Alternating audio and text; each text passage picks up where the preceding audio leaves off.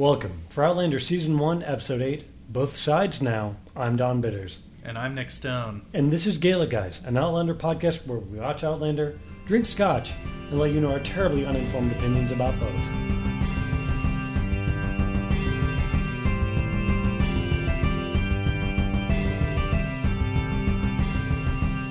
The episode's both sides now, and actually, this is one of those episodes that I'd only I hadn't actually seen the first time through. I somehow managed to skip this one Mm. in the process of watching it over the, my wife's shoulders. Yeah, right. As you do. But we start off like really kind of like jumping right into Frank Randall and what's been happening this whole time now with Claire in the past, but Frank kind of stuck mucking around Inverness. Right. It's something that you're not led to think about by the stories we've been hearing about Claire in the past, but of course, time's passing in the you know modern day in the Mhm. 40s or whatever, and Frank is understandably really upset. Yeah, he, he doesn't have his wife to explain things to. Which actually, I will say, in the the first scene where he is in a police station, kind of once again questioning the same, like just uh, police, I guess a detective or chief or whatever it would end up being, uh, about why they haven't found his wife yet. I love the fact that for being such a serious scene, Frank actually explains what disappointment means. Like Yeah. I thought he was going to buy like three billboards outside of a small town in Missouri. Inverness. Yeah, in this case, he gets some sick burns in for a guy who needs someone else's help. and uh, and drops the most choice line that is going to well has already come back to bite him at this point. Uh, but my wife is not with another man. Right. It was my dream, as I expressed to you while we were watching this, that they would then like cut immediately to Yeah. Claire and Jamie going at it like crazy, but they didn't because it's a classier show than I would make. So we go from Frank being upset because they can't find his wife, which boo, oops, time travel. Right. they had not explored that option, I noticed, Yeah. at the Inverness Police Department. Jamie and Claire are on, I guess what you could call a very Scottish picnic, as you know, beautiful landscape, but just covered in fog. Yeah, it's beautiful to look at for us.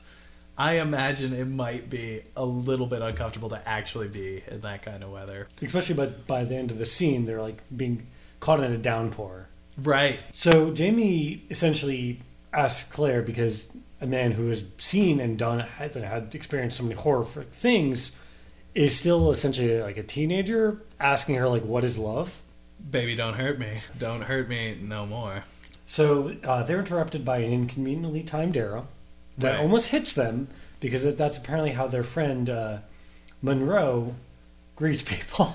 Yeah, I think that, you know, in my mind, this is sort of like the Facebook poke of the day, in which that's just how you let people know you. I almost killed you with an arrow. Yeah, almost Pay attention you. to me. And it turns out there might be a reason why he uses alternative forms of communication. That's like true. Arrows. That's true. He has trust issues, Yeah, that's right. exactly. His trust issues. which we'll soon learn is for very good reasons. Yeah. So Munro, who uh, I think you termed Tom Bombadil. Oh yeah, he looks like a forest hobo or something. well, they did actually say that he's officially a hobo. He's a beggar. That well, th- that's He has his beggar That's true. licenses. He has licenses and things. It's very Yeah. organized here. Um, but like, I, I thought it kind of interesting that I mean, I, I haven't seen farther, but I hear we don't really see this character again. But he's got a very distinctive costume. Mm-hmm. It's like a lot of thought went into this character, Yeah. and then he just sort of disappears. Um, Well, no, he, he not just disappears, but he actually delivers something that is extremely important for the series. Right. The Dragonfly in Amber, which I honestly don't know the exact relationship that has with the series, but I know for a fact that's the name of one of the books.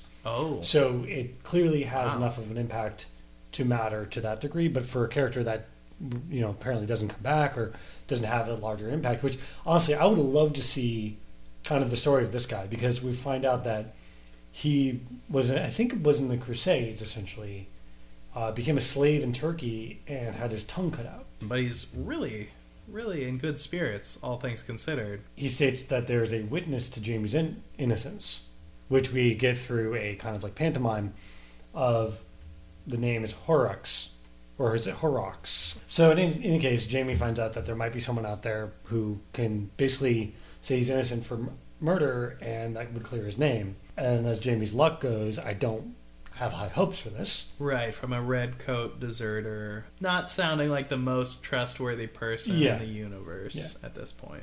So we move back, and this is something that they do a lot in this episode. Is they're constantly cutting back and forth between kind of Frank Randall's story and what's happening with Claire. But so Frank is talking with the priest, who is kind of giving all his like wildest theories as to why, how, why, and how Claire disappeared. Where she was like washed down a river twenty miles, and then is living in a cave off of like frogs and mushrooms, and Yeah, I call that Claire's river adventure theory. It doesn't seem particularly likely, but Little do you know, Claire shows up in the adventures of Tom Sawyer and Huck Finn. We go from that to Frank essentially like drinking himself into a stupor when conveniently Sally, the mysterious woman, comes into the bar saying that she knows something about what's happened to Claire, that she knows where the Scotsman is. right. And she produces this, you know, police sketch of the Scotsman, and I gotta say, Frank nailed it because well, that looks Frank and the sketch artist. right. Like the two of them together, that looks exactly like Jamie. Yeah. Like shockingly so. So I mean, kudos to them. They really, they really pulled that one out. Unfortunately for them, he lived several hundred years in the past. But if he were around, I have no doubt that that picture would aid in his capture. Well, his face is one for the ages. Mm-hmm. That chin, come on. Strong, dimpled. So as we jump back into the past, as we see Tweedledee and Dum telling stories around the fire, uh, we actually have like I, I actually really enjoyed this scene where Claire and Jamie are talking, and Jamie is once again fawning over her, all over her. Mm, very good. But we quickly learn that an ambush is actually about to take place. It But- was it was the Grants we find out, which I assume is a rival clan of Yeah, the Scotsmen, okay, but yeah. we we don't know more at this Mm. point. It's actually really well constructed of everyone kind of acting like it's normal. Even the guy telling the stories, he like pulls out a knife during all this, where everyone knows that someone's coming because the horses got spooked, but everyone is kind of like acting normal. And it's, I really like the way they constructed it mm. and had like these beats for the characters of everyone like, yeah, don't look them over there too fast. We don't want to give it away. Where it's like you know like when you're in a restaurant, it's like, oh my god, look over your shoulder, but don't do it obvious. Right. But in this case, it's like, don't look over your shoulder because people are about to kill you. Right. It gives them just enough time to sort of get ready for this ambush. And I mean, to the storyteller's credit, he keeps the story going while he, you know, gets oh, ready. Oh, yeah, and he's but he's just saying bullshit. I mean, that story didn't make sense from before they knew there was going to be an ambush. Like I just kept hearing things about a water horse and like Matt. It sounded very strange to me. Yeah. Like I wasn't following it already. So Was he telling the story of like Loch Ness, I, yeah, I don't know what a water horse is. I wrote like seahorse. I'm like, that's not what he said. liquid horse? Yeah. And then everyone goes all Dirk Stabbington on everyone else. Yeah, no, I love how it's like so basically it becomes just this complete brawl fight, and then it gets it's interrupted with like the you know cool rich uncle, the Steve Carell of this whole adventure. Ned, Ned shot a guy, and he's like super proud of this fact. He's like, oh, look at that, nailed him. It's like no more than twenty feet away. Yeah, it it goes from like deadly serious, like we're in a fight for our lives, to like them like laughing and slapping each other's backs. And as you pointed out, they're like, oh, everything's great, and you're like, that's a dead body. Yeah, that's the thing. Is like it'd be one thing if like, oh well, they came and they took our horse and several bags of grain, but we're all in one piece and oh no harm, no foul. Thank goodness we're safe. But there are dead people. They have like straight up murdered people all over their And little Ned campsite. shot a guy. And Ned shot a guy, which is which is pretty pretty impressive, Ned. Way to go. As they survive an ambush, we quickly move back into the future with Frank, where he also survives an ambush. Yeah, because the pretty transparent ploy of, hey, I know where this Scotsman is based off your one police sketch drawing, and please bring the reward, and please follow me down this dark alley. Like, it's a pretty transparent ambush. Well, Frank basically flips the script on them because hmm. he busts out nothing, nothing other than a blackjack. Right. Which I love that they don't draw attention to or, like, say out loud at any point, but that Frank Randall has become, in a way, Blackjack Randall, because he literally uses a blackjack. And he's brutal. Like, he is ready to kill them. Yeah. And, and kill the girl as well. Before kind of having that moment where he, like, comes to his senses. But for a moment there, and I, I think it's, it's a really well played moment of this episode where what they're doing is they're drawing really good parallels between the narratives. Mm. And that's something that you don't really see that often well done in TV. Mm. or Yeah. even in narrative storytelling at all. So I actually have to give, you know, I think this one was written by Ronald D. Moore. Mm. Major props for taking an episode that could have been very like you know bland. Yeah. This could have. There's many ways that this could have been a really kind of like dull episode, but they do build all these moments where we're seeing really good parallel storytelling, even though it's not obvious. Mm. Which uh, we'll we'll get to another beat that I did like later on with both Claire and Frank Mm. across time a little bit later on. So we cut to then Frank actually talking to the priest, which in a way is it's really good because it becomes almost a confessional of them talking about like you know don't embrace an evil, a darkness, like this kind of like doubt that he's been having. Mm. Anger leads to hate. Are you saying that uh, Frank is Anakin? I'm I'm saying that he you know he gets a little bit of the dark side going, and it's like you know he pulls back. You know he does he does what he sort of should in that Yeah. scenario, but it, it it touches on those themes of I- everyone I- has some darkness. In I them. will say, if Outlander had lightsabers instead of swords, a lot more people would be watching it. Yeah, and the priest talks about uh, this sort of idea in these Sherlock Holmes books that if you eliminate all possibilities, Yeah. Whatever is left, no matter how improbable, is the truth. What the priest is implying with this is that Claire ran off. Yeah. You know, with someone else, probably the Scotsman Frank saw looking up at her window. It's in all likelihood, there's no sign of a struggle anywhere. Like, that's what happened. So we actually have Tweedledum here now teaching knifing. You're right, yeah. This is like prison style shankage here. Yeah. Right. I, I did I did wonder how much Claire, a trained nurse, needed to have like basic human anatomy explained to her because she's had her hands in way more bodies than Okay. these guys have. There was a small thing that they had with Tweedledum, and I'm so sorry to these actors, these characters, but we never will remember their names other than Tweedledee, Tweedledum. Tweedledee, Tweedledum. Um, but when he lifts up his shirt, be like, "Oh, you stop here!" and you're like, he has a clear scar from him being stabbed that way. Well, but you'll notice that the scar is not where he's pointing for effectively killing someone. So, like, someone clearly stabbed him and, like, basically missed. Yeah. It's like, yeah, look, if you stab here, then you live to teach stabbing lessons another day. Yeah, exactly. So once Claire wraps up her murder class, Which is surprisingly jovial. Like, Yeah, they're yeah, like, well, yeah. stab him in the kidney. He'll drop like a sack of rocks. Ah, ha, ha, ha, ha, death. So we have Frank looking at Claire's luggage, kind of going through it all and seeing the photo of them. And then, then here we actually have Smash the cut. like smash cut to Jamie and Claire getting nasty in the woods, just like randomly outside. Oh yeah, yeah, yeah. And it's helpful that they're both wearing skirts. Easy access. Um, but that that moment quickly turns very dark as two uh, deserting redcoats show up. Like they straight up threaten Jamie and they attempt rape on Claire. And this is something where the show kind of like for for everything that it does, where it's like lighthearted, like it has these really incredibly dark moments. And that this is something I do appreciate about the show, is that it's not afraid to kind of face these moments and have them have repercussions Right. for the characters. So, and it's one of the things I think that kind of early on drew me into because it's you know you look at the show and it's like ah, it's like Fabio on the cover, Right. but if Fabio also like there's a dark dark side to this whole thing.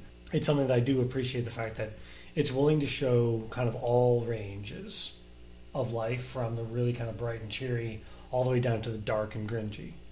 Yeah, it definitely gives you that uh, brutal nature of how the Scottish Highlands were at this time. Yeah. You know, this is uh, a violent place, and particularly with the the pe- people in question who are outlaws to a degree, especially Jamie, and people who are plotting, you know, a revolution against the king. Largely, you know, these Mhm. are outlaws in a in the true sense of the word, and so they run into a great deal of this violence, and it's not just play violence. Like people suffer from these traumas. They're Mhm. not always laughed off. Like we were kind of joking earlier about the first raid, and they've killed a bunch of people, and they just kind of laugh it off. But you know, when something actually terrible happens to someone, it reverberates for that character through the series. Yeah.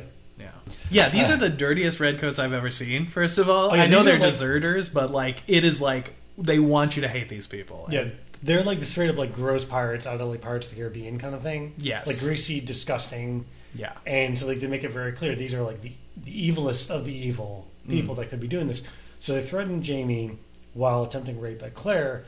Claire, though, fortunately has Just had a stabbing lesson. she actually enacts and then kills the man who's attempting to rape her. While Jamie takes the moment there to kill the man who's holding a gun to his head. Yeah, and it's really quick between uh, what's a very loving, tender, joyful scene between Jamie and Claire and someone being stabbed in both kidneys and another person having their throat slashed. Yeah. Like while someone while an attempted rape is happening, like the, it turns on a dime. Yeah. It really messes with your emotional. da, da, da, that's Outlander. Yeah, right. Seriously, that's that's kind of a signature here.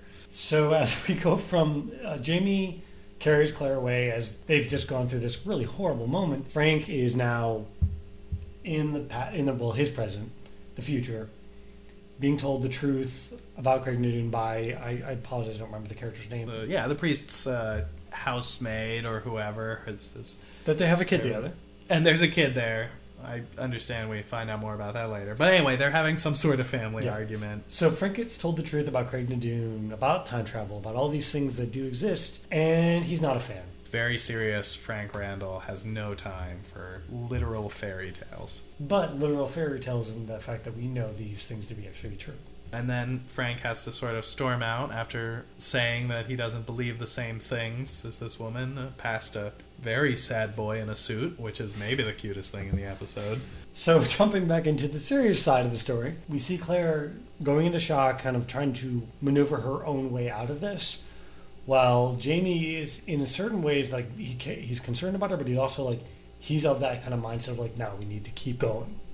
Right, that they're in danger, more danger than I mean Yeah. the general danger that they're in is he's Yeah. a fugitive, you know. And as Dougal points out, these were deserters. Right. These are the same people that they need to find, you know, Horrocks, that he's of the same kind of cut. that it's not a particularly respectable person. It sort of goes to that thing where um, if you're a traitor, like Benedict Arnold, famous Mhm. traitor in the American Revolution, was evidently not respected at all in England after that fact because they didn't view him as like some sort of British hero. They viewed him as still a traitor. He betrayed Yeah. his people, you know, and so he was, you know, still tarred with that. And these people are the same. They haven't lived up to their duty to their king, Mhm. and so they're low people no matter whose side they're on. Yeah, and it's one of those things that Jamie kind of even like buys into this now that going to see this man that could prove his innocence could be just the worst plan ever because he, it could be a trap, it could be a whole thing set up to try to get him where the redcoats want him to be. Right, and luckily Jamie and his fellow Scotsmen have a little more sense than drunk Frank Randall when it comes to fairly obvious ambushes. Yeah. Uh, we we move then to Frank, kind of get to this literal, quite literal crossroads where he has the opportunity to go to Craigh to actually maybe maybe buy into the crazy story Mm. that she could have disappeared there. He's very he's stuck there for a, long moment that I will admit had some pretty fantastic music Mm. by Yeah. Bear McCreary. And then we go to Claire and Jamie, where Jamie is explaining that he doesn't want her to come with because she's already been in danger because of him. He doesn't want to put her in danger again. Right. So she stays behind and then really quickly realizes that she's at a very similar crossroads. Right. She's really close to Craigh na Dun Nadoon. herself. Yeah. Where Frank is heading to Craigh na Dun as she's heading to Craigh na Dun.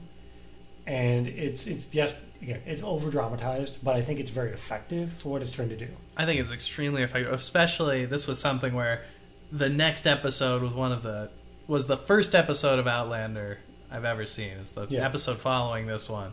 And so I knew some of what was sort of about to transpire, but they lead you to believe that it's going to go down a different road. Like they do this Yeah. beautiful build up to one conclusion that you should draw from the, you know, choices they make and then they subvert your expectation in a great Yeah, way. because we're, what we're doing in this moment is we're cutting back and forth between Frank heading towards Craigh na Dun, her heading towards Craigh na Dun. As she's calling out his name, he's calling out hers, and they can actually hear each other because, you know, reverberations through time. This is, Yeah. as we learned earlier, this is a very special place Yeah. where, you know, we're punching a hole in through reality, through time. I gotta say, and you mentioned it while we were watching it, but the, the color palettes they use Yeah. to differentiate between Frank and Claire's timeline just a really effective tool Yeah, here. Exactly, yeah, because for Frank is everything's like dried out and very like pale and desaturated, whereas Claire's everything is like bountiful with color and saturation. Right. And it sort really of does- speaks to their inner emotional Yeah. states. And they do some really, I mean, I'll give credit to the editing, to Mm. planning, direction, and the cinematography here of some really fantastic moments transitioning as we pass over stones and pass past uh, kind of elements of the scenery between these two time periods. Claire, moments before finally getting to Frank, finally, you know, series ending, gets grabbed by the redcoats. Right. And- Probably because she was screaming Frank mm-hmm. for like the last hundred true. yards of that run, which Yeah. knowing that there are people around, like, you know, she's been through a shock, but was not great strategy there. So Yeah, could have could have totally run it up the middle. right. Did some bobbing and weaving, serpentine. Like a Z you know. pattern here would have cut it really close. Right. And when Frank can hear this, and so he's given just the tiniest bit of hope. Yeah. So Claire goes from being seconds away from being reunited with Frank to being snatched up into the clutches of Blackjack Randall. And sad Frank just wanders away. I Yeah. mean, this guy, Oof, he's Talk- had the worst day. despair. Yeah. That's the only word for it. So as she's traveling along the road, we find out that Claire's plotting her inevitable interrogation with Blackjack Randall. Um, but and this is her only advantage because of course they don't have a faster form of communication than one of these soldiers actually getting back to this fort, and so she has time to think about it before he does, which she views as her one advantage. Which she uses to her advantage, her, her ability, her amazing recall of Frank Randall's mansplaining. yeah, I mean this is another one of those moments where like, okay, time travel, Yeah. sure, fine, okay, whatever. But the like, oh, thank goodness that Frank Randall just talked about random Scottish politics in exactly this area so much. Yeah. You know? So he, as he's explaining, you know, as Frank Randall is explaining that his ancestor must have had uh, this like a patron, like someone very powerful, very wealthy, which does imply Blackjack Randall is such a dick. right. He spends all day being Everyone hates him to such a great degree that the only reason they don't just like mess with his shit is because they're afraid of this other person, which we find out is the Duke. Du- Duke of Sandringham. Sandringham. I have Claire Beauchamp like recall of details. Thank you very much. Okay. Yes, I Wow. used her maiden name. As Claire, you know, conveniently has this information from Frank that the Duke of Sandringham had to have been the patron of Blackjack Randall. Mm. As Claire thinks she has this, finally has the control, bring up the Duke, saying like she's an agent of the Duke, and she almost gets away.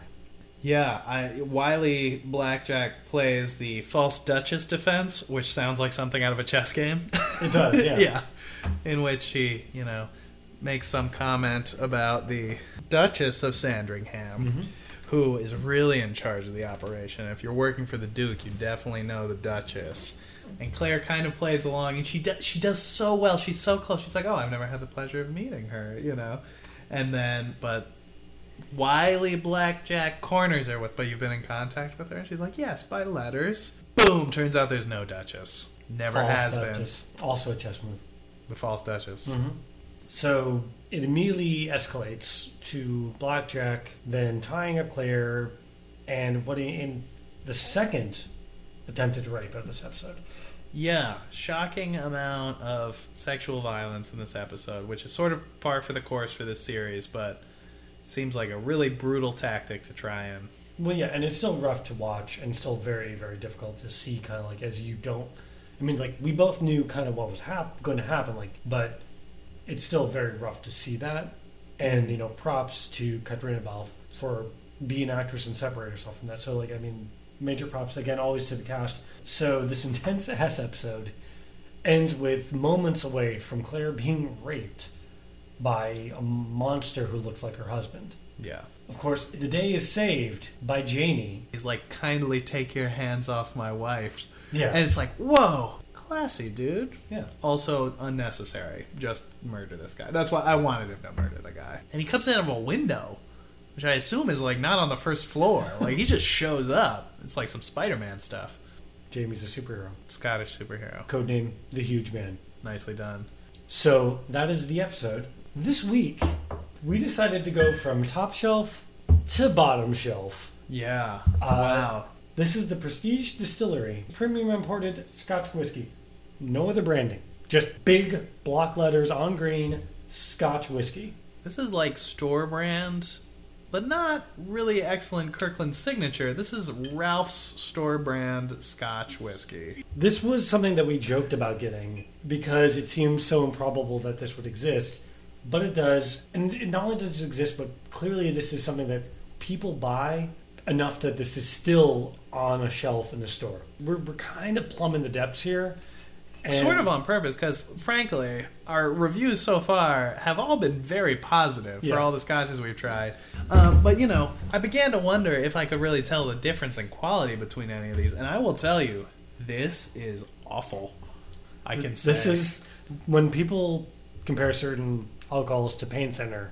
This is what they're talking about. I think you joke, jokingly said if they made like a, a marker, they were like, "Oh, let's make this smell like Scotch." And but the fact is, like, if they made a, a Scotch that smelled like marker, this would be it. and it's it's almost as if like it's it is smoky, but as if No. they put that liquid smoke stuff just like straight into a no, bottle you- of you- like, you, random all of our like descriptions, like peaty, smoky, smooth. None of those apply here. Burn, No, death, burnt, catastrophe. yeah. These are the adjectives meant for this. was just an awful aftertaste. Like this is the first time I've really, you know, like it- I was the same way with wine for me. Like I'm like, oh, I can't seem to really tell that much difference Yeah. between these wines. Like I don't really know if I know them until I got a really bad bottle of wine. I'm like, that is awful, and I would I would Yeah. stake my reputation on it. And this is truly So- bad scotch. So Don has actually been switching back and forth between the Prestige Distillery Finest and a bottle of Highland Crest that we, you know, tried in a previous episode. Which, Highland Crest is highly rated. This is not so much. yeah, that I'm sure that's a contrast. I, on the other hand, remained a purist. Been drinking only Prestige Distillery whiskey. You're very prestigious. I really don't recommend it at all. I think that this is our first like negative review. Yeah, well, thank goodness. I mean, because you know we're beginning to sound really one note. But this, this is bad. Do Yeah. not buy it. There are much better cheap scotches. Go to Trader Joe's. They have at least three options. Low marks for Prestige Distillery, premium imported Scotch whiskey. We kind of saved the worst Scotch for one of the better episodes. Yeah, thank goodness. So that's our episode. As always, please subscribe. Please tell a friend, tell an enemy about the podcast. It's the only way we'll really get the millions and millions of subscribers that we're bound to have. Yeah, please rate and review us, whatever app you use, or on iTunes if you download, and let let people know about this podcast if you've enjoyed it. Uh, thank you again, and see you next week.